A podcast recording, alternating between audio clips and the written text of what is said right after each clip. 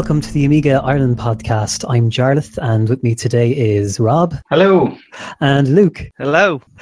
Anyone who does any kind of work with Amiga, whether using applications or installing libraries or software development, has heard of Snoop DOS. It's a legendary application. And in our previous interview with Rob Cranley, uh, we learned that the author of Snoop DOS is actually an Irishman, and he's with us today. Eddie Carroll, hello, and thanks for joining us. Hi, guys. It's very good of you to ask me to join you. I'm looking forward to reliving some of the Amiga memories. Likewise. Um, can you tell us about your introduction to computing and Commodore? Sure. Um, I went to school in Booterstown in Dublin, and it was quite progressive at the time because the government had decided that every school was going to have its own Apple II. Um, but in this particular school, the guy in charge of the computers decided that wasn't going to do it. So he got funding and fundraising and so on and bought a couple of Commodore PETs and then continued to buy them. And we ended up with probably about 15 Commodore PETs, all networked together using a thing called HydroNet, which was a, a very early local area network that ran over serial ports. And there was a computer club. So, fifth years were the people who did computer classes but there was a computer club that ran in the afternoon, and anyone who wanted to could go along. So when I was in first year at school, I heard about this, and I went along one September, and it was an absolutely tiny, tiny room. So literally no room even to turn around. So you had people sitting at keyboards, and then everyone else standing looking over their shoulder, which is what I was doing. And so I stood there one evening and I was looking over somebody's shoulder and they typed in a, a simple basic program and I was looking at it and I was like, wow, I can see how that works. That's unbelievable. And uh, I was basically hooked. So I started spending most of my time there. And uh, a few months later, I managed to persuade my parents to get a VIC 20 for Christmas, which would have been, I think, Christmas 1981. And that was really the end of my childhood from then on. um, so the VIC was followed a year later by Commodore 64, and then a couple of years after that, Commodore 128. And around about that same time, um, the Commodore Users Group of Ireland was formed, and there was a letter in one of the local papers saying if anybody was interested in forming a group, come along to this address at this time. And off I went with a few friends, and uh, we ended up on the founding committee. And that ran from, I think, oh, maybe 1982, 1983 up until 96, so probably about 13, 14 years. Um, that was a great resource. Uh, because you had like-minded people. We had some people with a bit of hardware expertise, programmers, people who just enjoyed playing with computers, people who enjoyed playing with games. We designed our own cartridges, so you could plug into the back of the Commodore 64, and we had an EEPROM programming kit and we had figured out how to make cartridges and all kinds of good stuff like that. So uh, that that was great fun. Um, so from there, uh, I, I, picked up assembly language. Um, there was a book that Nick Hampshire wrote on the VIC called, I think, VIC Revealed, and it was a very uh, it was a very technical book, and it jumped straight into 6502 assembly language without really much introduction. Mm-hmm. And on the VIC, which only had three and a half K of memory, so it wasn't huge, the only way you could get assembly language in was by literally poking it in one byte at a time.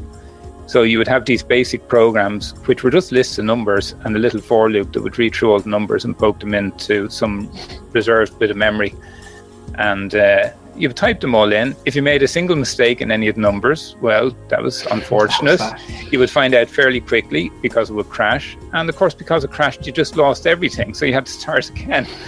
so you would tend to uh, check things very carefully. Uh, later on, people got the idea of putting checksums in with these. So it wouldn't just crash, at least it would give you a clue as to where the problem was. Um, so anyway, assembly language was great. It was very, very fast compared to BASIC. So uh, once I got the Commodore 64 and I had lots of memory available, uh, I started doing more with that. Um, there was a, a package called PAL, which I think was called Personal Assembly Language, and that was by a guy called Brad Templeton, who, apropos nothing at all, ended up running the rec.humor mailing list on the internet for quite a long time after his Commodore 64 stuff. But PAL was a fantastic assembler because it just let you write your your programs as basic programs. Only instead of basic statements, it was assembly. but you could mm-hmm. use all the standard basic editor and line renumbering and all of that. Um, and it would assemble stuff really, really quickly. And uh, uh, then you could try it out immediately and then go back and make a couple of edits. So PAL came with a disassembler as well. And so, of course, once you had the disassembler, use the disassembler to disassemble PAL itself. And you can then start customizing PAL. So I ended up making quite a few changes to PAL uh, to uh, to add things like macro assembly and so on. That I think maybe at that stage uh, I was in college, so I was familiar with some of these from from college projects. So uh, yeah, lots of happy memories from then. Um, what else did we do?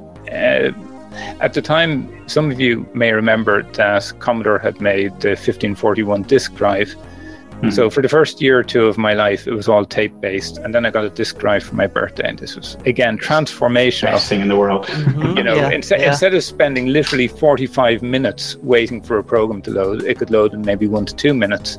Now, it should have been about 10 to 20 seconds, but Commodore made a serious hardware mistake in the implementation of the 1541, as I'm sure you are aware. Yeah, yeah. And mm-hmm. the only way to recover it without an expensive hardware redesign was to use a really slow serial interface uh, and protocol to talk to the drive. So everybody suffered with that for a couple of years, and then some people figured out a way of downloading new firmware to the drive slowly. And then once you had the new firmware in the drive, you could quickly transfer stuff over to serial port using a, using a faster protocol. So that started to become quite common, and uh, I had to go doing that myself. And I developed a little fast loader, and it's it's one claim to fame was that it was completely invisible. It took up zero RAM on the Commodore 64.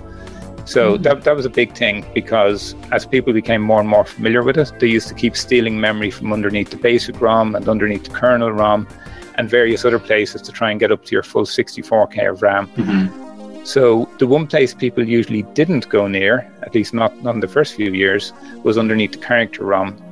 Because you got to the character ROM if you swapped out the I/O space, but if you did another switch, you could swap out the character ROM and you'd have 4K of perfectly good RAM there. So I managed to stash my entire fast loader there. And what would happen, uh, this is a long time ago, but as far as I can remember, I would steal about 128 bytes off the bottom of the stack, and I would use that to temporarily swap stuff in and out of normal RAM from that uh, hidden mm-hmm. space. So whenever you wanted to use the fast loader, it would swap itself into normal memory, do its magic, and then swap itself back out again. So for all intents and purposes, it didn't exist, and yet you still had the benefit of you know getting ten or twenty times increase in speed. So that was pretty cool. Um, very impressive. And then yeah. There was a similar thing that we did on the uh, tape loading, which I think was called UltraDOS, uh, which worked much the same way, only it just sped up the, the, tape loading. So your 45 minute program would now load in about three or four minutes off tape. And looking back at the technology that we had available then, it's amazing anything worked. It was extremely analog. But then again, if you look at modern computers, I think it's amazing they work as well. You know, there's so many things so that much could go wrong. Yeah, yeah. So um, mm, absolutely. So anyway, that that got me firmly enmeshed in the world of Commodore. And there used to be Commodore conferences on in the Novotel in Hammersmith uh, in the UK. And I got to go over to a few of those and I would meet some of the Commodore celebrities, people like Jim Butterfield and Andy Finkel was there one year, I think, who had done some of the original Commodore 64 demos in, in the user manual and mm-hmm. and various other people. And, you know, great fun. Met all kinds of interesting people there. Um, and then the rumor starts to come around that Commodore were going to do like a much better computer with 32 bit and fancy graphics and da da da. So at that stage, my head was completely in Commodore, and I was following all the news, such as it was. It wasn't like you just log on to Twitter and see what the latest rumor is. But there, there, was plenty of buzz around between the magazines and uh, some of the bulletin boards as well. Um, so uh, long story short, I managed to get my hands on one of the early Amiga 1000s, and that's when things really took off. Um, that was around about the time when I was going to college as well. So I was starting to learn about things like C programming and you know how to actually structure code and, and so on. Mm-hmm. And I, I, also had the 6502 uh, background, and the 68000 is very similar to the 6502 architecturally. Just you know, you've a bit more of everything essentially. Mm. So uh, took me a little while to get up to speed on the Amiga, and then after a while managed to get a hard drive, and that was like when you, you know getting the 1541 for the Commodore 64 it was just another huge jump forward. Big leap, yeah, yeah. And uh, then uh, other people in college had uh, Amigas as well, and uh, I was also getting involved in the online community. So a friend of mine had, in fact, a friend who bought the uh, uh, the first Amiga 1000 in Ireland, uh, which was an American model. Uh, he was always trying out things, and uh, technically he was not particularly astute. Uh, he kind of knew his way around technology, but he wasn't a programmer or anything.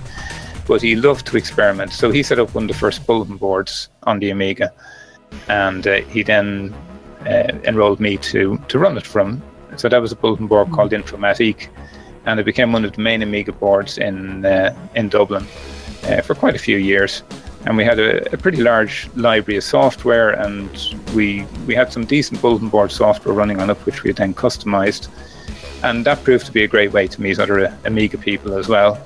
You know, I still run into people even now who were users back then and have uh, have good memories of it. So following on from that, then um, I started dabbling with software, and uh, that was where Snoop DOS came from. Um, literally, I was just walking, uh, walking around college with a friend of mine who had just bought an Amiga, and he'd been trying to get some particular program working, and he was giving out about there were no error messages. It would just start and then stop, and there was no way to tell what was going on. And he said the computer should be able to tell me why it's not working. Mm. And it kind of planted the seed. So I went home that weekend and I thought, well, technically it should be able to. You know, it just needs to keep track of the things it's likely to do. And then if one of those doesn't work, you know, print a message about it. So I hacked together the first very early version of Snoop DOS, which was like 0.91 or something like that. And uh, that was during the weekend. And I came in on Monday morning and I said to my friend Joe, you know, give this a try. And he, he went off and tried it and came back and said, wow, you know, it was missing a font. It's really handy. There you go. So, uh, and yes, this was Snoop DOS born. So I, I then spent about a year doing little refinements to it. Um, if you remember, Fred Fish used to have uh, pretty much a weekly disc of new public domain software. Yeah. Uh, so I sent a copy off to him fairly early on, and uh, he started including it on, on several of his discs uh, because it turned out to be quite a useful tool to try and get some of the other software on the discs working. Uh, so I started to hear feedback then from people around the world saying, you know, this is very good, or can you make it do this, and so on. So I kept refining it and making little tweaks here and there. And over the course of about a year or two, I suppose it became quite popular. And then I was stationed over in America for a few months in early 1990. And I think that was around about, was it 1990? Maybe it was a bit later than that. Anyway, it was around about the time that uh, OS 3.0 uh, had just come out with all kinds of nice new features and so on. And I thought this would be uh, a good opportunity to learn about all the new features. Let's let's do a rewrite of Snoop DOS and uh, you know, make it all singing, all dancing, you know, draggable columns and clipboard support and built-in Amiga help and resizable window and auto layout, and blah, blah, blah. So it was really more a case of me just teaching myself about all these new technologies that I felt, you know, I needed an excuse to learn. So I spent about maybe two or three months working on that and uh, sent it out to a bunch of beta testers and they all liked it. And um, yeah, I guess that became the, the version that they're in now. And the one thing that has really amazed me is after Commodore sort of went into the into the sunset around about 94, 95, um, the various PowerPC accelerator boards were starting to come out. Mm-hmm. And I started to get emails from people saying, it's not fully compatible with the PowerPC and I'm like, no shit, there was no PowerPC when I wrote yeah, it. Yeah, yeah, at all. Mm-hmm. So uh, similarly, I, I, got a couple of reports saying the 68060 cache gives it a little bit of trouble. And again, well, that was, wasn't indeed, around either. Yeah, indeed, I'm I'm I'm very impressed. It runs at all, given some of the things that it does. Yeah, but yeah. what was nice is the people reporting this then went to the trouble of actually patching it and uh, Mhm. figuring out why it was broken and uh, and fixing it. So I, I then handed it off to a group of guys because at that stage I had more or less moved on from the Amiga. So there Mhm. were there was a group of guys who were quite active on the PowerPC, and they said, you know, would you mind if we took it over? So I said, sure. Yeah, you have my blessing. Um, you know, just just keep a clear line as to you know where your version kind of continues on, so people don't come bugging me if if there's a problem with it. And they said, great, and and off they went. So I'm not sure exactly what stage it's at now, but uh, people still seem to be using it. So Absolutely. It's one of the first things I always install when I'm I use working on a on a new daily- machine. I use it on a daily basis. Trust me, it's very very useful. If you want to get um, help online, the first thing people are going to ask you is what's the output of Snoop DOS? Yeah. Yeah, Yeah. that's it. Yeah, so need, needless to say, when I when I started moving more towards on uh, PC and especially in my professional life, uh, I decided to go off and write a version of Snoop DOS for that. And I, I had already started, and I then came across Process Monitor and Registry Monitor by the sysinternals guys, and I was like, oh, so they, they've had this idea too. Okay, now I don't need to bother. So, uh, needless to And, um, that, that's one of my most used uh, PC tools these days. yeah, yeah, handy one too. And Eddie, um, did you write any other Amiga apps? I mean, after writing an app like that, you mightn't actually need to, but just curious. So what what I found when I uh, when I started programming professionally for a living, uh, it was a little bit of a culture shock because after you spend the whole day programming, and then you come home, you sort of are more or less ready to turn off. So I had been very active uh, programming in all kinds of areas during college, um, and that didn't persist as much. I was doing lots of programming, just just not in the in the open source and public domain world. Nevertheless, I did do a few other things that ended up being spread around a bit. Um, I did a program called CPUBlit uh, around about the time the Amiga 3000 came out, and that was because the 3000 had a 32-bit path to chip memory, and that meant it could access chip memory faster than the Blitter because the Blitter was only 16-bit. So for certain types of graphics operations, it was actually faster to use the 68020 rather than the dedicated hardware. And again, it wasn't because the dedicated hardware was inefficient. It was purely because it only had a 16-bit path into memory instead of 32-bit path. So it was it was restricted by that. So uh, the thing that used to really annoy me on the 3000 was when you were in a console window and you were doing the directory listing or whatever, and it was scrolling up, and you could actually see the text scrolling up the screen, kind of nearly one line at a time. Mhm. Really frustrating. You just wanted it to be faster. So I optimized around that, and uh, I, I came up with a couple of tricks to make that run quite quickly. And uh, I also made it fairly good at not getting in the way of other things where it could cause problems. And it was only a tiny little program, but uh, it, it, it did what it did quite well. And again, people seemed to like it, and uh, it ended up getting spread around quite a few places. And then there was an English service called CompuNet, which real old timers may remember. Um, this was kind of like an English version of an American service called QLink. And it was also like a Commodore version of Prestel or Micronet. And essentially, you could buy a modem from Commodore, plug it into the modem port on your Commodore 64.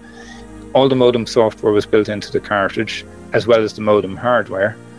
And it had a, a very nice GUI on it, uh, in as much as, you know, at 40 by 25 character resolution, you can do a GUI. It had scrolling menus, and you know it's called the duck shoot menu, where you could scroll horizontally to select options. Uh, you could upload software. They actually had an online marketplace where you could write your own software, upload it, set a price for it, and CompuNet would do a 50-50 share with you.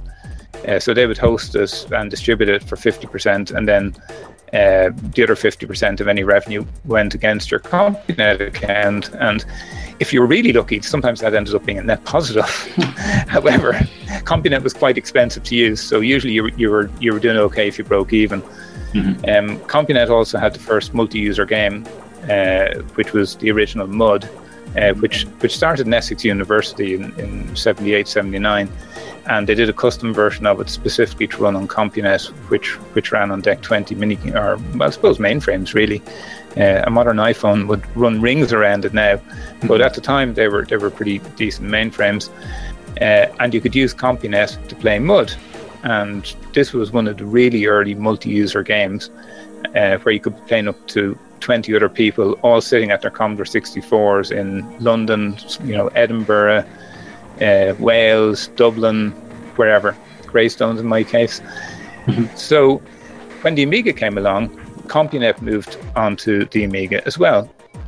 But there was a big problem, and the problem was CompuNet ran at 1275. So there was 1200 baud download, 75 baud upload. Now, very like the modern DSL modems where your, your mm. download is faster than your upload. 75 baud is, if you're a good typist, you can easily out type 75 baud. it's really not very fast. But CompuNet was mostly about downloading. You know, it was only sending keystrokes and things up. So it was actually okay. The problem was that the Commodore 64 hardware uh, that was built into the modem was optimized for doing 1275. On the Amiga, the serial hardware couldn't do 1275 so you had to either get a very expensive smart 1200 1200 modem that had a 1275 fallback in its firmware. And you know they were at the time five six hundred euros. There were things like the us robotics courier and, and so on. Um, you couldn't just go out and get a cheap modem. You, you, in particular you couldn't go out and get a cheap 70 or 80 pound 1275 modem such as you mm-hmm. would use with a bbc micro or, or something else so I was very uh, disgruntled by this.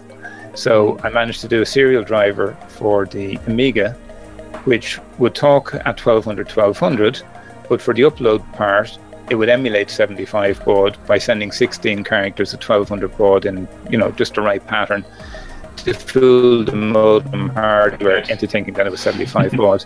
And if you know much about serial encoding, it's not quite as straightforward as that because you have start and stop bits Mm-hmm. And those start and stop bits you generally don't have any control over uh, at the hardware level. You know, that the hardware puts them in automatically. Mm-hmm. So I tried a naive approach to it first, just ignoring that, and it just didn't work at all. And I then found I could do the equivalent of kind of signal smoothing. So if there were any little ripples caused by zero one zero transitions, I could just smooth them out, and mm-hmm. essentially then rely on the clock skew correction that was built into the modem hardware to kind of fix all of that. And amazingly, it actually worked. So CompuNet then started distributing that to their Amiga customers, and uh, it probably helped. Well, I have no idea how, how much it helped, but it certainly opened it up to a wider audience of, of Amiga users because now you could buy a cheap modem for you know 60 70 pounds instead of an expensive one for several hundred pounds mm-hmm. So that was good fun, and that, that introduced me to guys like Dave Parkinson, who was quite active on the UK Amiga scene for a while, mm. and uh, and also got me, you know, lots of kudos at the Amiga DevCons I used to go to. So uh, what else did I do? Uh, there was some bulletin board software uh, that I did that was quite niche, and uh, and a few other little bits and pieces. I, I did a thing called UnShar which back in the days of the uh, internet news groups, uh, if you remember, programs would be UU encoded and they would be posted as text messages and sometimes multi-part text messages if it was a big enough piece of software because there was a limit of maybe 30 or 40k on the size of a, an individual message. So if you had several hundred k, you would have to concatenate them all. And it was quite painstaking to strip all of this stuff out. So uh, I did a kind of a uh, an archive tool that would just figure all that out for you. You would just throw all the, the messages at it, it would put them in the right order based on the subject line, uh, figure out the format, extract them all. Usually they were packaged as some kind of shell script, and then you run the shell script to split it back into its original file. So it would do all of that. And again, it was nice and small, so you could just include it on every every uh, disk or zip file or whatever that you were distributing.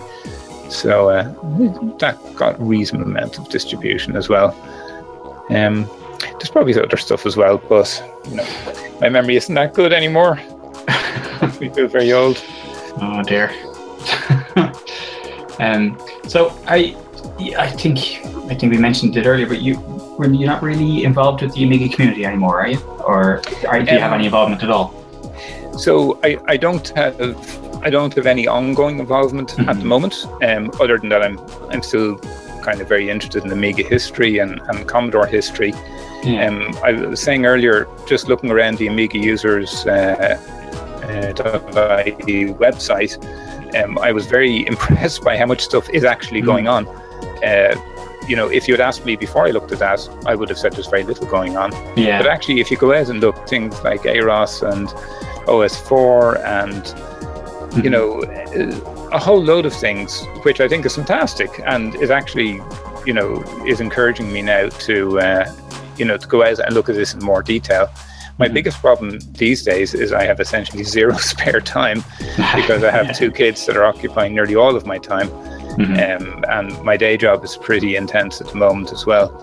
Um, but I would love to get back more involved in that because I, I have so many happy memories from you know the 90s and the 80s when all of this stuff was new so uh, it, it's great to see that it has, it has survived this long and in fact yeah. not only survived but it appears to be thriving well, I was just about to say that it's it's uh, in the last few years it's kind of picked up because I think uh, sort of around uh, 2004 2005 is probably the lowest point that I remember and I, I, I remember kind of picking up a couple of 1200s for basically nothing, you know. Uh, you know, people were just giving them away and giving away the hardware, and no one wanted anything to do with it. So uh, that, but since then, it's been on on the up, it seems. And you, you know, if you look on eBay, as soon as any reasonable condition Amiga comes up, it's snapped up or it's uh, it goes for crazy money sometimes. You know, it's it, there's actually quite a demand for it, and you know, there's, yeah, there's a lot of this new new user groups cropping up and uh, new hardware coming out, and so it's it's definitely on the up at the moment. Yeah, I think you've mentioned in the previous podcast that there's been a huge renaissance in terms of what you might call DIY hardware. And yeah, the tools absolutely. that are out there and and the capabilities for someone who has a little bit of hardware sort of interest and, and expertise to just sit at home and you know develop FPGA based stuff, their own circuit board with 3D printing. Mm-hmm. You can do decent cases now as well for not much money. Yeah, that's it. it it's stuff that 10 years ago was literally the, the stuff of science fiction. Mm-hmm. You know, so uh, that's fabulous as well, and you know it it opens up all kinds of new possibilities.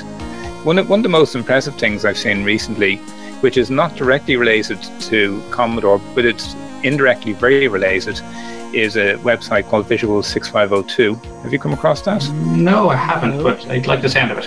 it it's it's well worth a look. What what essentially happened was somebody in I believe Hungary uh, got access to an electron microscope, scanning microscope, and they took an old 6502 processor, and they got some acid, and they started burning the layers off, was one layer at a time and using the electron microscope to essentially photograph it at very, very mm-hmm. high resolution. And what they got was a series of pictures of the transistors that make up the 6502. Mm-hmm. And they then developed some software which could digitize those transistors from the photograph and do a logical map of transistors. They then wrote a simulator to simulate those transistors. And having done that, they ended up with an exact simulation, not an emulation, but an actual simulation of the 6502. Now, what's at transistor level? At transistor level. Wow. So, what, what's the difference between an emulation and the simulation? The simulation was doing essentially what the real hardware was doing. So, all the undocumented instructions, all the quirks, all the weirdness is mm-hmm. exactly reproduced. So, mm-hmm. not content with that, they then re implemented the simulator in JavaScript. And if you go to visual6502.org on your iPhone or Android, you can actually run the 6502 emulator in JavaScript on your phone, and it has a nice visual screen that shows you the entire chip and it flashes the different portions of the chip as instructions are executing. Brilliant. And it shows you zero page, and you can see all the memory being modified in real time. And it just blows my mind. And the total time that was taken to develop this was about six weeks, including all the scanning and so on. So I just take my hat off to them. You know, it's uh, it's impressive stuff. and that's just that's just one example. Uh, there was a talk, uh, I think it might have been at one of the Chaos Computer Club uh, kind of meetups a few years ago, maybe 2012, and I just came across it on YouTube the other day. And it was um, an analysis of a Commodore 64 demo. And it was one of the kind of later generation demos that was, you know, pulling out all the stops. Mm-hmm. And it actually went through it step by step, talking about all the assembly language tricks that they had used to achieve various things. And again, it was highly detailed, highly impressive, just fabulous. Had any of this stuff been available when these platforms originally came out, you know, it just blows your mind as to what could have been oh, achieved. What might have happened? Yeah, yeah, absolutely. So, uh, yeah, so we, we live in wondrous times for sure. um, if, if if you could tell us, um, what do you do for a, li- a li- living these days? So um, it's at the moment it's a straightforward question. A few years ago, mm-hmm. it wasn't quite so straightforward. So I'll, I'll, I'll, give you a tiny bit of history. Okay, please do. Um, Go for it. Um, so came out of college in 1990, having done uh, four years of computer science and you know four years of Amiga stuff on the side, mm-hmm. and. Uh, there was very little happening on the computer scene in Ireland at that stage, or certainly that I could see. And most of my class ended up moving abroad for their first job. But I, I didn't particularly want to move abroad because I enjoyed Ireland and I liked living here and all my family were here. Um, so I, I, interviewed with two companies. One was a graphics company that made graphics hardware, and one was a communications company and there was a thing called ASN1, which, if you've ever had any involvement in telecommunications, I sincerely hope you've not come across it. Abstract Syntax Notation version 1. Gosh. It's a very detailed way of specifying protocols and, uh, for, and you know, storage formats and so on. Mm-hmm. And I had done one of my final year uh, projects on ASN1, and I just tasted with a vengeance. So the communications company, during the interview, said, Oh, we see you did ASN1 for one of your projects. That's really useful that'll come really handy here. so I said, right, thanks very much. And I went off and joined the graphics company. and that turned out to be a, a, great place to work. They had a development office in Dún Laoghaire in South Dublin. And they were just starting to introduce a new range of high end graphics accelerators based on the Texas Instruments 34020 microprocessor. And this was very similar architecturally and in other ways to the Amiga Plus Blitter. It had two cores, and one was the essentially a MIPS processor or something very similar to a MIPS processor, but the instruction set was very like the 68000. And then the other core had built-in primitives for doing all the stuff that the Amiga Blitter did, which I already knew very well. Mm-hmm. So this processor sat on a separate graphics card inside your PC. It had its own video connector, and you could connect up a high resolution screen at sort of 1280 by 1024, which you know was pretty high resolution back in 1990. Yeah, yeah. Certainly, the the monitors that could display that were about three thousand dollars each. uh, you had to have a separate monitor for your VGA uh, display because the idea of multi-mode hadn't really come about yet.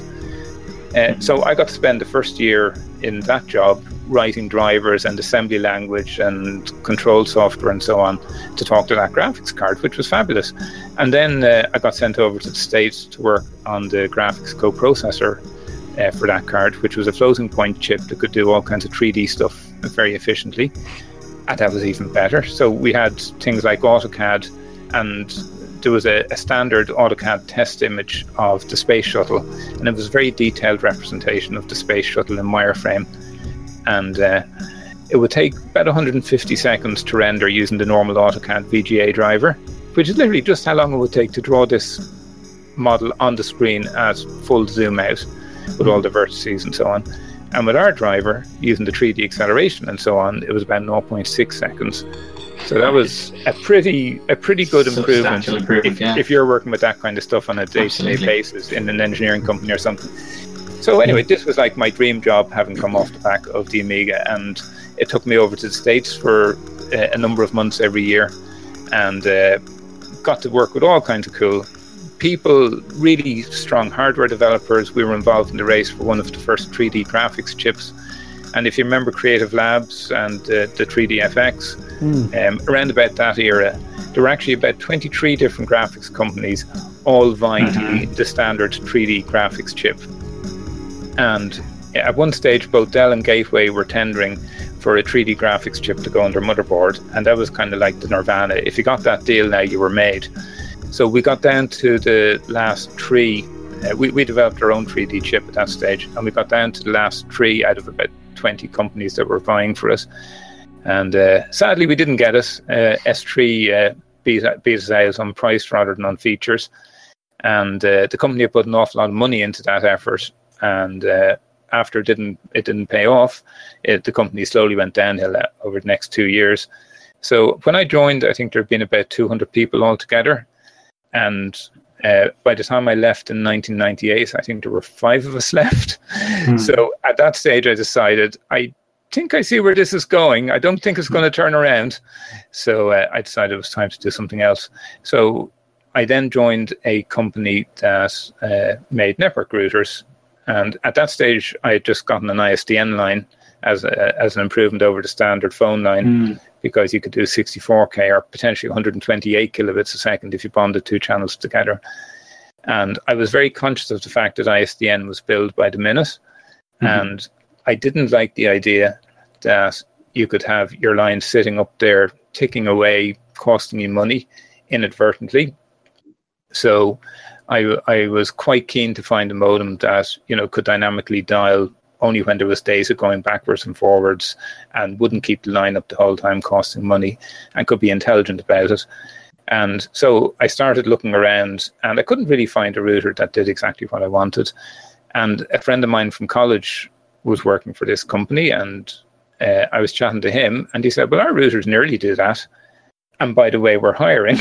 Mm-hmm. so I went along and interviewed there and uh, uh, ended up joining them and ended up making a few changes to their software to make my ISDN line work just the way I wanted. And. I stayed there for uh, probably about six years.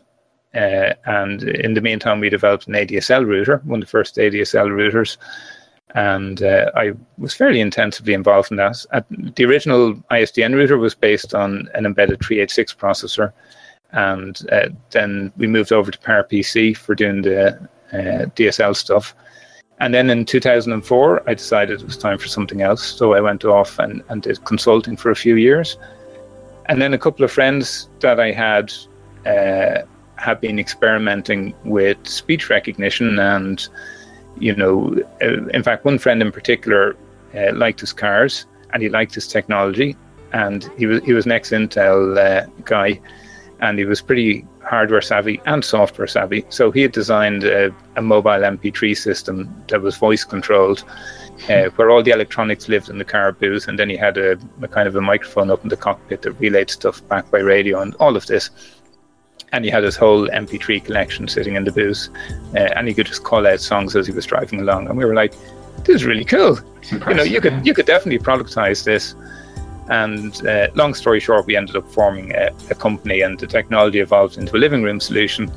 Uh, and we developed a remote control that uh, worked with Windows Media Center and speech recognition software that would give you access to all your various types of media, be it you know uh, MP3 songs or videos or DVDs that you might have ripped, or your TV guide, all of that. Uh, that was all based at that stage on uh, Windows and C Sharp, and then there was some embedded code in the remote control itself. So it was one of those products where everybody who had it seemed to love it, but we were very bad at getting it into people's hands.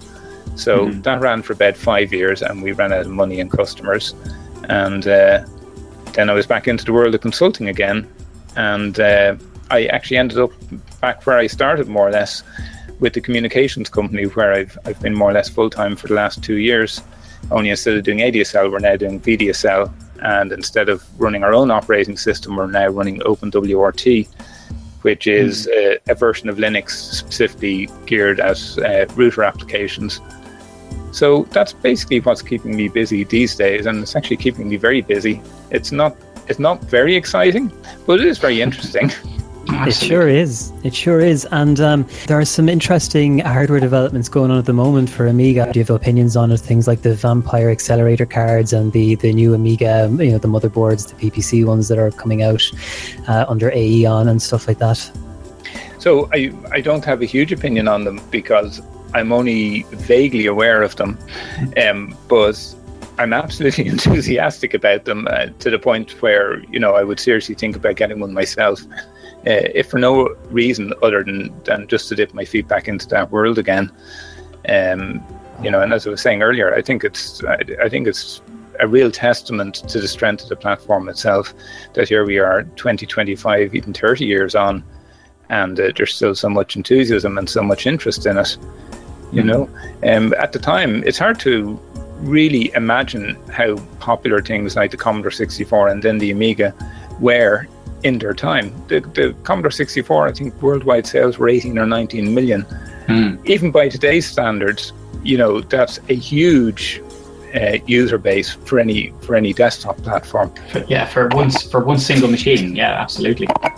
So uh, yeah, um, they Commodore got an awful lot of things wrong, but they also got an awful lot of things right, and a lot of that came down to having a really strong engineering team behind them, and um, you know. Had, had the rest of their team matched the capabilities of the engineering team, you know, we could be having a very different conversation at the moment.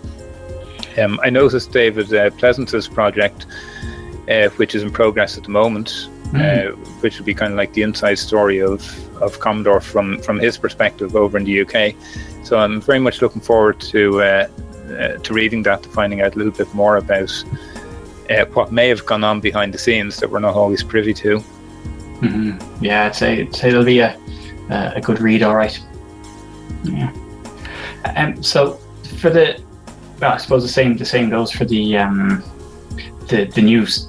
Well, the new incarnations of the operating system itself. You know, have you had any experience at all with like the likes of Aros and MorphOS and OS4, or is it you know just you're just hearing about it again now? Pretty, pretty much just hearing about it now, but but in particular, AROS, which uh, correct me if I'm wrong, is essentially a re-implementation of the, the Amiga API as, that's- uh, that's as, as, as an emulation API running on, on other platforms. I think it's a fabulous idea. It is, it's, I guess, similar to Wine for uh, Windows emulation on Linux. Um, well, it's, I, it's it's it's actually it's actually sort of a native implementation as well. So it, it, there is a there is a, a version that runs hosted on Linux, but there's a native actually running on the hardware version as well. Sure, sure. And as I understand it, there there is a um, a version that will that will run native binaries on um, PowerPC or 68K And hardware as well. it's, It's uh, on yeah. It's it seems to be uh, quite easy to uh, compile it for different architectures, which is impressive. Yeah, I, I think fabulous. A, a huge undertaking, given that a Mhm. lot of the documentation for the internals of the OS stuff was was somewhat limited.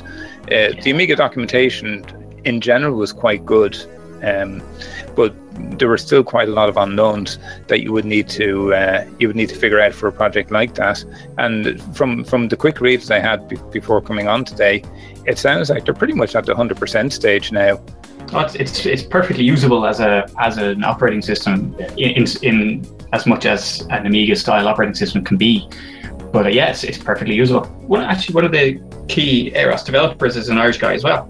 Really? Uh, Uh, down, part of down in town? Cork. Uh, and he's, uh, he's is, is he lecturing or something in UCC? Yeah, yeah, he Computer is. sciences Yeah. or something along those Yeah. lines. Neil. Yeah. Gaffer Excellent. I see. We, we Irish guys, we're we're all over the place now. Absolutely, absolutely.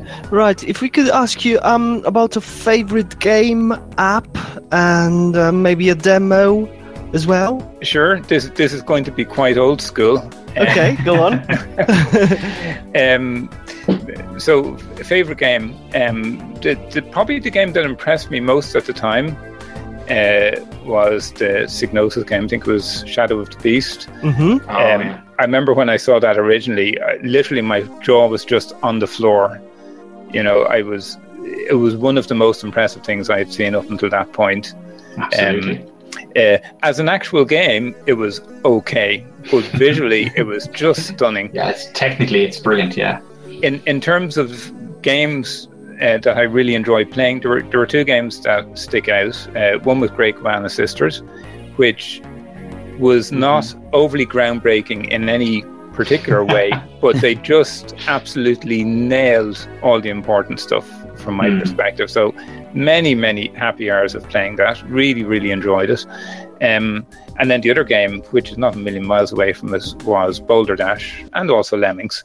Um, so Ah, you yeah. can see I'm kind of more into the puzzle games than the, the shoot 'em ups. Um, yeah, wasted far too much time in all of those games over the years. Uh, and revisited some of them actually only a couple of years ago, uh, and uh, yeah, they, they still had it. um, in terms of apps, uh, Deluxe Paint is like one of the original apps that got an awful lot of use. Um, I used Deluxe Paint for loads and loads of, of things. Really, really nice app to start off with. Um, because, and again, if you look at it now, it would look extremely crude. It'd be like painting with crayons. But at the time, when you look at where everything else was, and then Deluxe Paint came along, it was such a jump forward mm. that you know you, you could feel your mind expanding with the possibilities. So that was great. Um, there were some other apps as well. Uh, I'm trying to remember now. There was a, an, another graphics program called uh, Photogenic, which was actually yes. by Julian Ralph, mm-hmm. uh, who I'm still in touch with quite regularly. Actually, oh yeah, very good guy. Um, mm-hmm. And uh, that has it was it had a couple of rough edges, but it had a really nice plug-in architecture, and some of the plugins were were fabulous for it, and you could do some really nice things with that. Um, uh, Lightwave.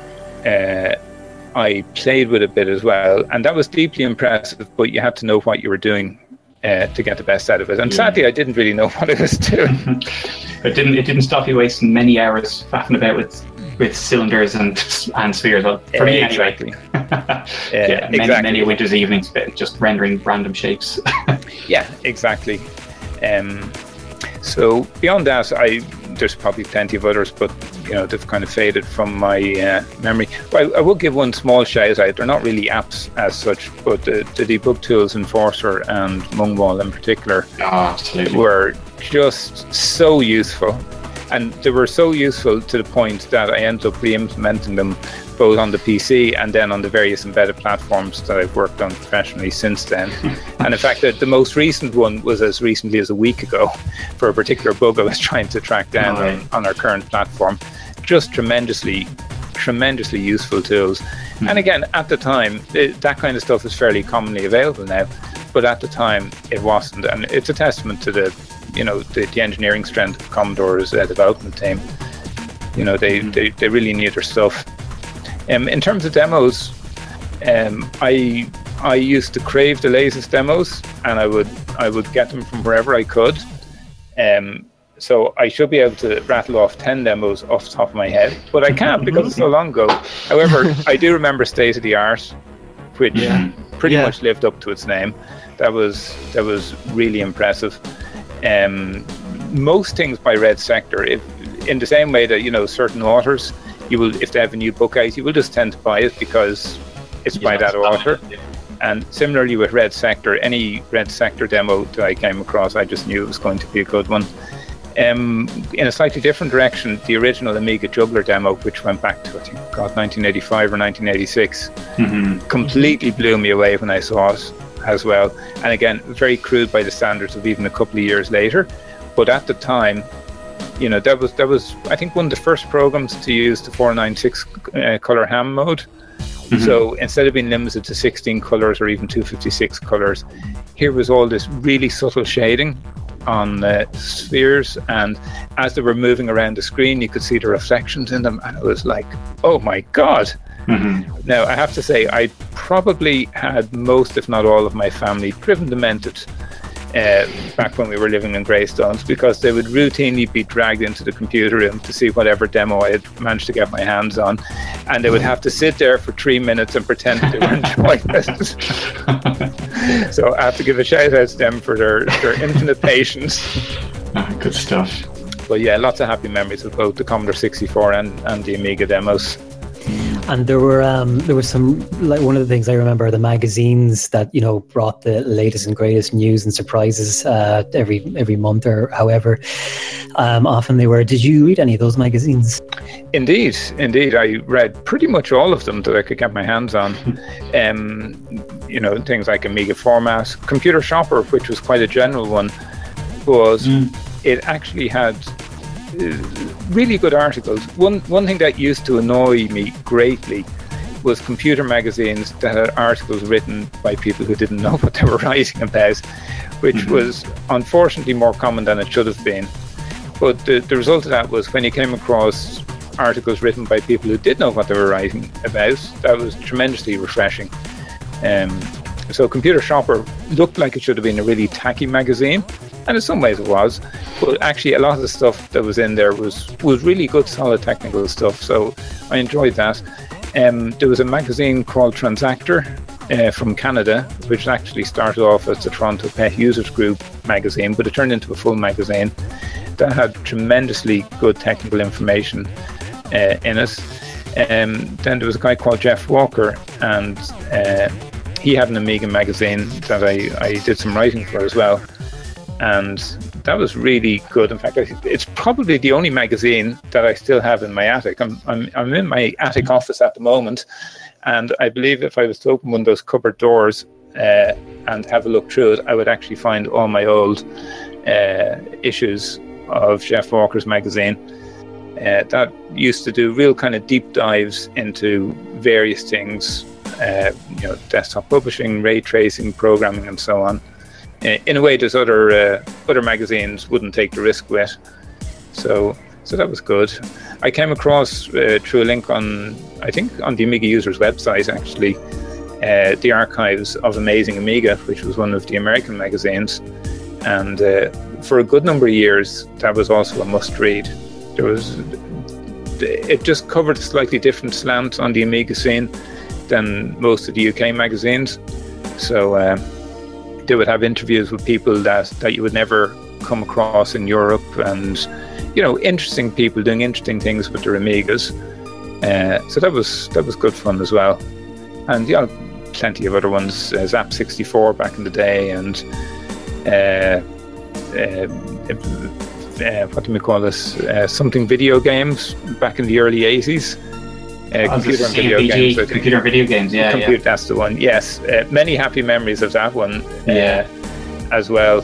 So uh, yeah, there was the, the, UK in particular had a great computer scene for quite a while, mm-hmm. um, and it's kind of interesting. You still see some of those old authors uh, popping up from time to time. Absolutely, yeah. In, in other parts of the world, and they're, they're mm-hmm. still doing what they were doing, albeit in maybe a slightly different guise. Mm-hmm. So, yeah. Yeah. And what about, um, you know, there, there have been a couple of books. Well, a, there was a book a while ago uh, about the basically the, the, the rise and fall of Commodore. I think was the, the subtitle. It was on the edge. Did you have a read of that? Uh, I have it here somewhere. Actually, I think I did read it. I'm trying to remember. Did it arrive, and I read it, or did I try to order it and I couldn't find somewhere to order it? But I'm pretty sure that I have it here somewhere. And if I do, then I read it and enjoyed it. that sounds yeah, that yeah. sounds frighteningly vague. Um, I, I, I, to be honest, I have a bit of a soft spot for nearly any uh, computer history book. Mm-hmm. So if I just turn around and look at my bookshelves uh, behind me here, there's about I don't know probably two or three hundred computer books on there, and the vast majority are some variation of computer history. Um, yeah, yeah, which is always fascinating. Uh, always fascinating. Not a great use of space, to be honest. no, but, no. Again, I can't get rid of any. That's one that I have myself, and I've read it a couple of times. And yeah, there's no that particular one. There's no way to get rid of it. Yeah. But, uh, in, yeah. in, ter- in, terms of other books, uh, yeah, there, there are a few books I really rate. Um, there was one called the Amiga Guru book, which you possibly came across. Yeah, yeah, yeah. Uh, it was by Ralph uh, Ralph Babel. Um, yeah, something like that. Uh, a real technical deep dive into all of the um, sort of technical internals of the Amiga. Mm-hmm. Uh, highly, highly recommended for anyone who wants to do serious um, Amiga programming. Yeah, Ralph Babel. Um, then there was a real slim little book by uh, Mike Sinz, and I think it was called something like Guru Meditation Volume One now, Mike Sinz is the guy who actually wrote the exec kernel uh, originally, mm-hmm. um, and a very smart guy. He also wrote Enforcer that we mentioned earlier, mm-hmm. and, uh, and and various other cool things. Very very high class guy. And this is a real slim book, but it talks all about the internals of exec and how to use it to its best uh, advantage. And then there was another book called, I think, Inside Amiga DOS, and again, if you know your Amiga history, you'll recall that Amiga DOS was developed by a UK company as a kind of a bolt on because the original Amiga disk operating layer uh, wasn't ready in time and there was an issue, and so they just got this English company to port something else, which became Amiga DOS and had all the BCPL. Uh, BCPL structures and headers it was, nightmare and all that. Yeah. yeah, it was a very uneasy match, and yeah, mm-hmm. B pointers that were shifted left twice, and yeah, it, yeah yeah, it was. Uh, it's still a pain in the hole. it was not a. It was not a perfect fit, but uh, Amiga DOS Internals was the first book that really kind of shone a light on a lot of those decisions from a from a technical point of view, and why certain things are the way they are, and mm. how to get the best use out of them, and so on. And it had a really good covering of the of the DOS API as well, to a level of detail that that hadn't been covered anywhere else. Mm-hmm. Um, I I sort of have a recollection that there was a book that had a full disassembly of exec with comments. I don't know if I'm imagining that or not. Um, not, not what I have anyway. yeah. If, um, if, wow. if, there was, I'm going to put that in the list as well. If if there wasn't, then there definitely should be. Yeah, I yeah. I certainly had a Commodore 64 version, mm-hmm. uh, which um, was by a Danish uh, publisher, I think and it came in a ring bound uh, binder and it was a full disassembly of the, the Commodore 64 basic and kernel with full annotation explaining all the tricks and why things were done. Tremendously useful. Yeah, I can imagine. And uh, in fact, on the strength of that, uh, a couple of us, because I was still in school when I got that, so a couple of us printed out the uh, the PET ROM and did the same exercise on the um, the pet ROM, just because you know you can. Yeah, and, uh, that much free time. indeed, yeah. God, I remember I remember those days having free time. Yeah. So uh, uh, all that kind of stuff I find uh, I find fascinating. Mm-hmm. Right. Um. Uh, can you tell us? Do you still own any Amiga hardware? So the Amigas that I own at the moment, uh, I have uh, an Amiga. I have my original Amiga 1000 with all the signatures under the lid, and I have my friend's Amiga 1000, which is the NTSC version. Mm-hmm. Um, Very nice. I think I might still have my Amiga 4000 actually. I was trying to remember did that end up getting sold, but I have a feeling that I wasn't. I wasn't able to let go of it, mm. and. Uh, and then I have a couple of old Amiga SCSI disk drives, and uh, I think my 4000 uh, has a TCP IP card in it as well uh, for getting online. But mm-hmm. I also think that it may have been using coax rather than a twisted pair. So the number of things I could connect it to is probably diminishingly small at this stage. Yeah, yeah, wow. Um, so that would be probably it for the Amigas. On the mm-hmm. Commodore 64 side, I, mm-hmm. I still got my VIC, my Commodore 64, my Commodore 128, and I think I might have a C16 kicking around somewhere as well, and possibly even a CD32. Um, right. I never, I never had a 1200, but only because I couldn't justify it. But I always really rated the 1200. Mm-hmm. You know, I, the 1200 to me was after the 3000. It was the next sort of near perfect computer that, that Commodore had done. It, it just mm-hmm. ticked all the boxes. And I remember before the 1200 came out, I was reading a lot of the rumor about what it was going to have and what it wasn't going to have, and some of the ways they may cripple it so it doesn't compete too closely with the 4000. And in the end, they brought it out, and from my perspective, they've made all the right decisions. Mm-hmm. You know, they, they, they have made it genuinely good rather than something that could have been great but wasn't. Yeah, so, uh, absolutely. Uh, well, I didn't end up getting one myself. I knew loads of people that did, and it was probably my second favorite Amiga actually after mm. the 3000. And still, still, it's like one of the most popular ones nowadays as well. You know, and, and rightly so. Yeah, yeah, that's it. Um, just a little, a little word on the 4000. If you do still have it, I would uh, pull it out and make sure it doesn't still have its battery in it because I've had to repair a few of them now over the last while. That the battery leaked on the motherboard and destroyed it. That is an excellent point. just, I will check that. Put that out there. I will check that the next time I'm in Greystones. check capacitors yeah, yeah. as well next yeah, to audio. Yeah. Believe it or not, the capacitors start to leak at this age as well, and the on, only on the 4000s. Your older ones are probably fine. But yeah, I was going to 4000 to 1200s. Yeah. I, I, was going to say actually, uh, there, there's a certain vintage that if you're older than, you're probably fine on the capacitors.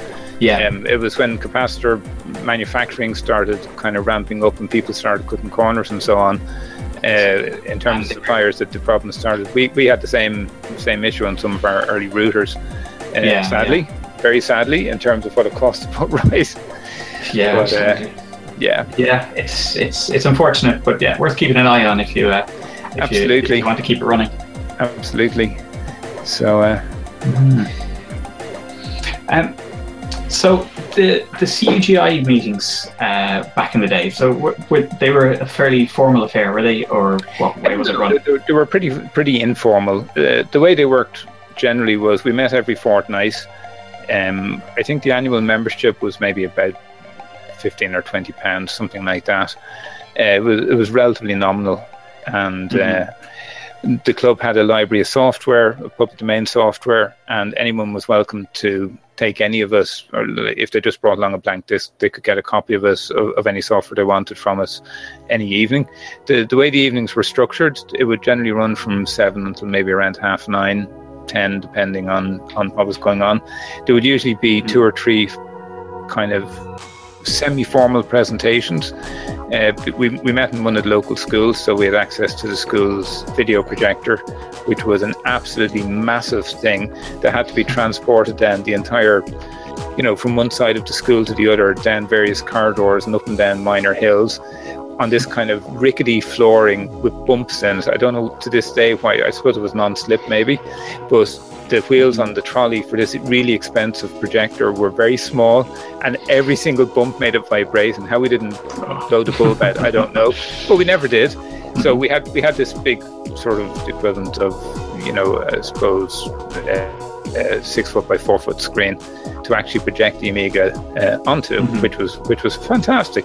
So we would generally have two or three people will give a sort of ten or fifteen minute presentation on some particular aspect. It might be a new piece of software they had uh, they would demonstrate, or you know, a demo or a game, or they would show you how to do a programming thing or things things of that nature.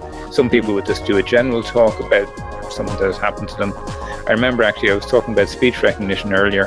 One of the very early Amiga speech recognition products, and I, I can't even remember who did it, but I had bought it and I decided I would give a demonstration of it. So this would have been around maybe 1987 time frame. Mm-hmm. So, as if you know anything about speech recognition, you know it's quite processor intensive to do all the mm-hmm. algorithms to to do good quality speech recognition. Safe to say, it's comfortably beyond what a 68,000 running at seven megahertz can do a good job on. But never let it be said it didn't try. so. Uh, I started off doing the demo, and, and, the way it would work is you could train it with various phrases, and it would then recognize those phrases, and you could trigger actions based off them. Mm. So I had a few kind of pot phrases set up and canned responses through the Amiga speech synthesizer and so on. So started off and did the first one, and there was some noise from the audience, and uh, then the microphone picked up that noise and did its best to match against it. Oh, and of course, it got it didn't do it very well because it was just in random matching at that stage, and that made the audience laugh harder, which then matched against something else. And the demo just went on completely lights out like that for about 10 minutes of the audience laughing, and then it's saying something random, and then them laughing at that. So uh, that was quite entertaining.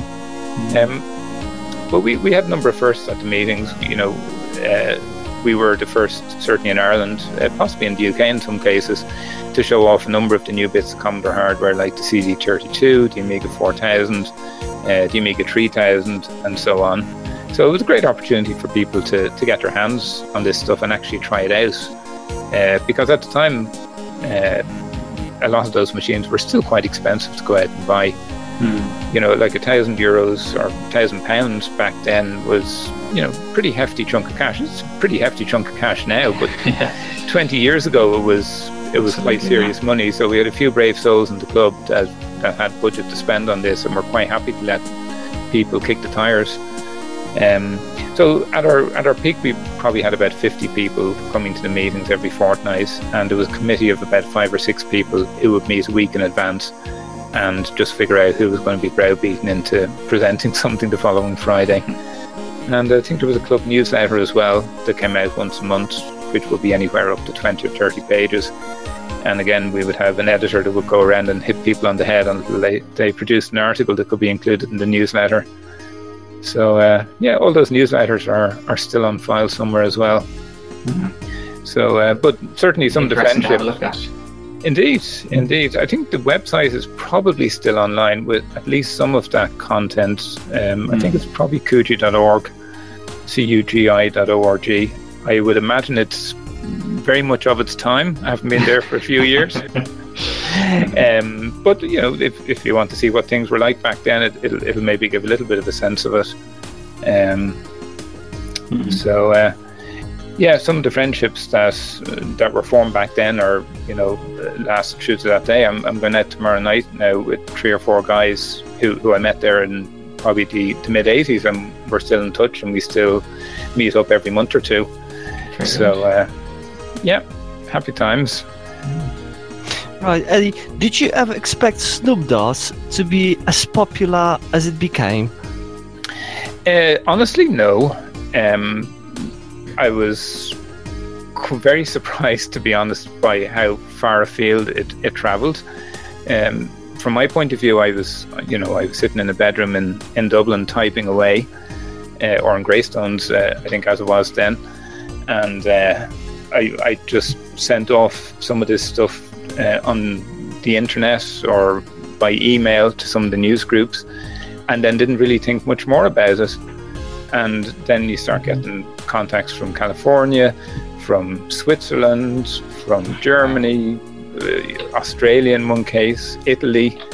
So uh, it, it really kind of opened my horizons in in a sense that there was such a widespread community out there uh, willing to engage.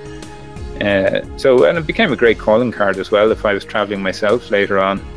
In, in that most people that I ran into who uh, were familiar with the Amiga had also come across SnoopDos at some mm-hmm. point. So it, I, you know, I certainly didn't set out with the intent that it would be it would be that popular, but uh, very nice that that's the way it turned out. Did you ever put it on your CV? Um, I think it may still be on my CV because because I registered the domain for SnoopDos uh, uh-huh. back back in the early days when domain name registration was quite easily available and I ended up calling my consulting company after it. And it turned out to be a really bad idea because mm-hmm. uh, anytime I'm calling out the name over the phone to somebody, they're always like, "Oh, Snoop Dogg." And I'm like, no, not Snoop Dogg. And in fact, if you if you look up Snoop Dogg, he actually came after SnoopDos. He came. yeah, yeah. So you know, take that, Snoop Dogg. But uh, yeah, it's caused so much grief in that way that if I was doing it all again, I I just would have done something different. But I still have the domain name, and it's it's still my main email address. So uh, yeah, it's it's in as much as I have an up to date CV, which I don't. But if I did, it would be on there in, in that form certainly. Mm-hmm. Um, so uh, and I still have the, the SnoopDos tribute page. Uh, buried somewhere in uh, somewhere on one of my old websites. So I'm, I'm sure mm-hmm. Google has it all indexed. Actually, I'm pretty sure Google doesn't for complicated reasons relating to the takeover of Ireland Online by ESAT and ESAT breaking something on their web server, which serves up a don't index anything on this site to uh, to Google. So it may be a little bit more obscure than it should be. But I'm sure if, if you really want to find it and dig around, you'll, you'll eventually come across it. I'm sure it's around somewhere, all right. Yeah. Yeah, prob- yeah. probably one of the things I did with SnoopDos, uh, which which I'm fairly happy I did, was to make the source code available with mm-hmm. it, and I've, I've had plenty of positive feedback from that as well. And yeah. to that end, um, I suppose certainly for SnoopDos 3, I was a bit more conscientious when I was writing it that it may have a slightly wider audience than just myself in terms of people reading the source code. So yeah. I probably put a bit more effort into structuring it and making sure it was well commented and so on. And my my hope was that, you know, if somebody wanted to come along and see an example of, you know, how do you make a a window react to resizing and relay out all the gadgets and so on. Mm-hmm. How do you do that? Well, well, here's one way to do it. You know mm-hmm. that c- could actually be followed. Um, Absolutely, it, it, it's a. Uh, I've always noticed that myself as well. That you always write code differently if you're writing for someone else. for sure, for sure, yeah, yeah. uh, it's, it's, it's, it's a bit like getting dressed before you go outdoors. yeah, You want to Yeah, put your yeah, best foot it. forward. absolutely. So, um, and just on, on that as well, I noticed there's uh, there are clones of Snoop DOS as well. Um, just as an aside, because I know I, I have an OS4 machine here as well, and it's got Snoopy on it. I was going to say Snoopy came along a, a little bit after, and Yeah. uh, it did some things a little bit differently uh, uh, than I would have done them. But you know, sure, that's all part. It works. That's it all works part very, very well, and that's that's uh, exactly. It- it wouldn't exist without you. well, exactly. If everybody did everything the same, life would be extremely boring. Well, absolutely. You know, and oft, often, no matter how good you think you've done something, when somebody else comes along and puts their perspective on it, you see an angle Oh, that you, yeah. you weren't previously aware of, and you go, "God, can't believe I didn't think of that." Mhm. So, yeah, absolutely, the more the merrier. Mm. So, do you, do you think you'll uh, you'll come back to the fold at some stage and get a get get another Amiga in semi-regular use? Uh, I, I would like to say no, but I can't guarantee. I can't guarantee it because now you've kind of whetted my appetite with all this talk of AROS Ah. and Four and so on, and Yeah, yeah. hardware and so on. It's very tempting. It's very Mhm. tempting. I have no Please bandwidth get- whatsoever, but that, Well- that hasn't really stopped me in the past. So yeah, we'll wait and see. No, no, no guarantees. But uh, No, but you know, if, you- if you'd asked me, you know, 10, 15 years ago, would people even know what an Amiga was in 2017? I, I would have been very skeptical. And not at all. and, yeah. and here we are. So Mm. yeah, who, who Well, knows? You'll have to you'll have to come along to the next Ireland meeting anyway um, in January and uh, have a, have a look at what, what's going on. Well, indeed, I, I very much look forward to that, and, and hopefully I'm going to be in the country. And if I am, I will certainly do my best to make it down there because Athlone is only about an hour away, Mm. so very very reachable. And in fact, it's great you're having it in such a, a country central location. Uh, because Yeah. things things tend to happen too much in Dublin sometimes, and it's great for all of us in Dublin, but for everyone around the rest of the country, it's you know the onus is on them to try and get there. So Athlone is a good central central location, and there's lots of other nice stuff in Athlone to make a weekend out of it as well. Mm, absolutely. Right. Um, is there any chance, in your opinion, that somehow, someday, Amiga can go mainstream again, like you know, in the '80s or in the '90s? I think, being honest about it, no, highly, Okay. highly unlikely. Um, but also, I think if it did go mainstream, it would it would probably end up losing elements of what make it uniquely Amiga. In order Mhm. to go mainstream, you would have to get, you know, the vast majority of computer users to adapt to it, and that's really not going to happen. So, if that was the goal, you would have to change it so much that it would no longer be an Amiga. It would just be something else that was, you know, some kind of diluted version of what we already have on, on Windows or whatever. So, so I don't really see it happening, but I also don't see it as desirable that that happen. I think it's great that all the people that are involved in this at the moment are involved because of their enthusiasm for it, not because they just needed to achieve a goal and that's all. So, uh, yeah, long live enthusiasm. Mhm. hmm On the subject of uh, enthusiasm, what are your best memories of Amiga personally?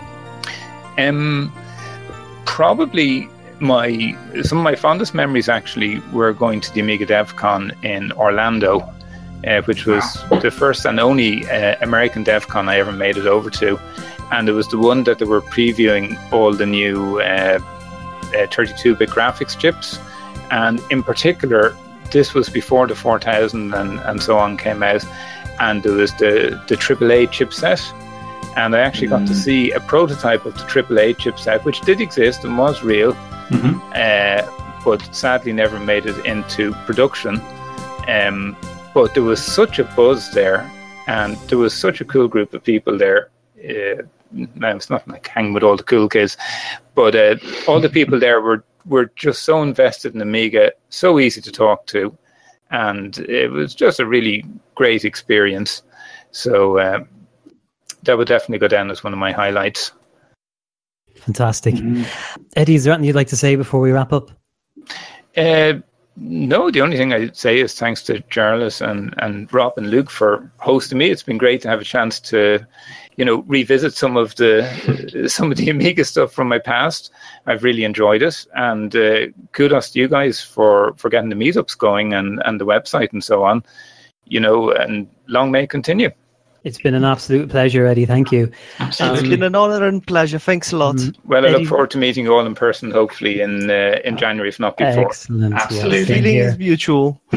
Thanks a Um, lot, Eddie's, guys. Eddie's homepage is snoopdos.com. Uh, don't forget you can see videos and photos of Amiga events in Ireland from 2016, 2017 at amigausers.ie. Eddie, again, it's been really enjoyable talking with you. Thanks so much. And thanks to everyone for listening. Until next time, bye. Bye bye. Bye bye. Bye bye.